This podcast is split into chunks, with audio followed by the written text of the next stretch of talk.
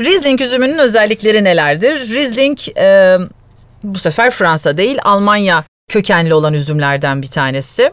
Almanya'nın Mosel bölgesine ait olduğu söyleniyor. Oldukça enteresan bir üzüm çünkü sizi en sekten en tatlıya varana kadar çok farklı stilde şaraplar yapıyor.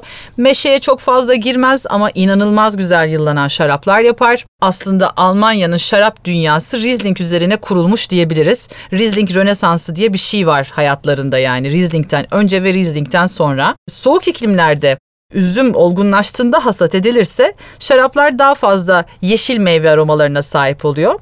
E, çiçeksi tatlara ve bazen işte böyle narenciye aromalarına sahip olabiliyor. Daha ılıman bölgelerde narenciye, e, şeftali, kayısı, mango gibi sarı tatlı meyvelere ve misket limonu gibi kokulara sahip olabiliyor. İyi rizlinkler olgunlaştıkça ki çok güzel olgunlaşırlar. Olgunlaştıkça dizel diye tabir ettiğimiz aslında bu da bir nevi e, mineral kokusudur. Dizel diye tabir ettiğimiz hafif petrolümsü kokulara sahip olabilir. Tabii böyle petrolümsü koku deyince çok hoşa gitmeyecek bir şeyden bahsediyormuşuz gibi geliyor ama inanın o zenginliğin kompleksitenin içinde çok enteresan olabiliyor. Hem erken hem geç hasat şarapları yapılabiliyor. Geç hasat edildiğinde çok daha fazla tatlı meyve aromaları ön planda olabiliyor. Asiditesini çoğunlukla kaybetmiyor. Her zaman yüksek asitli bir şarap.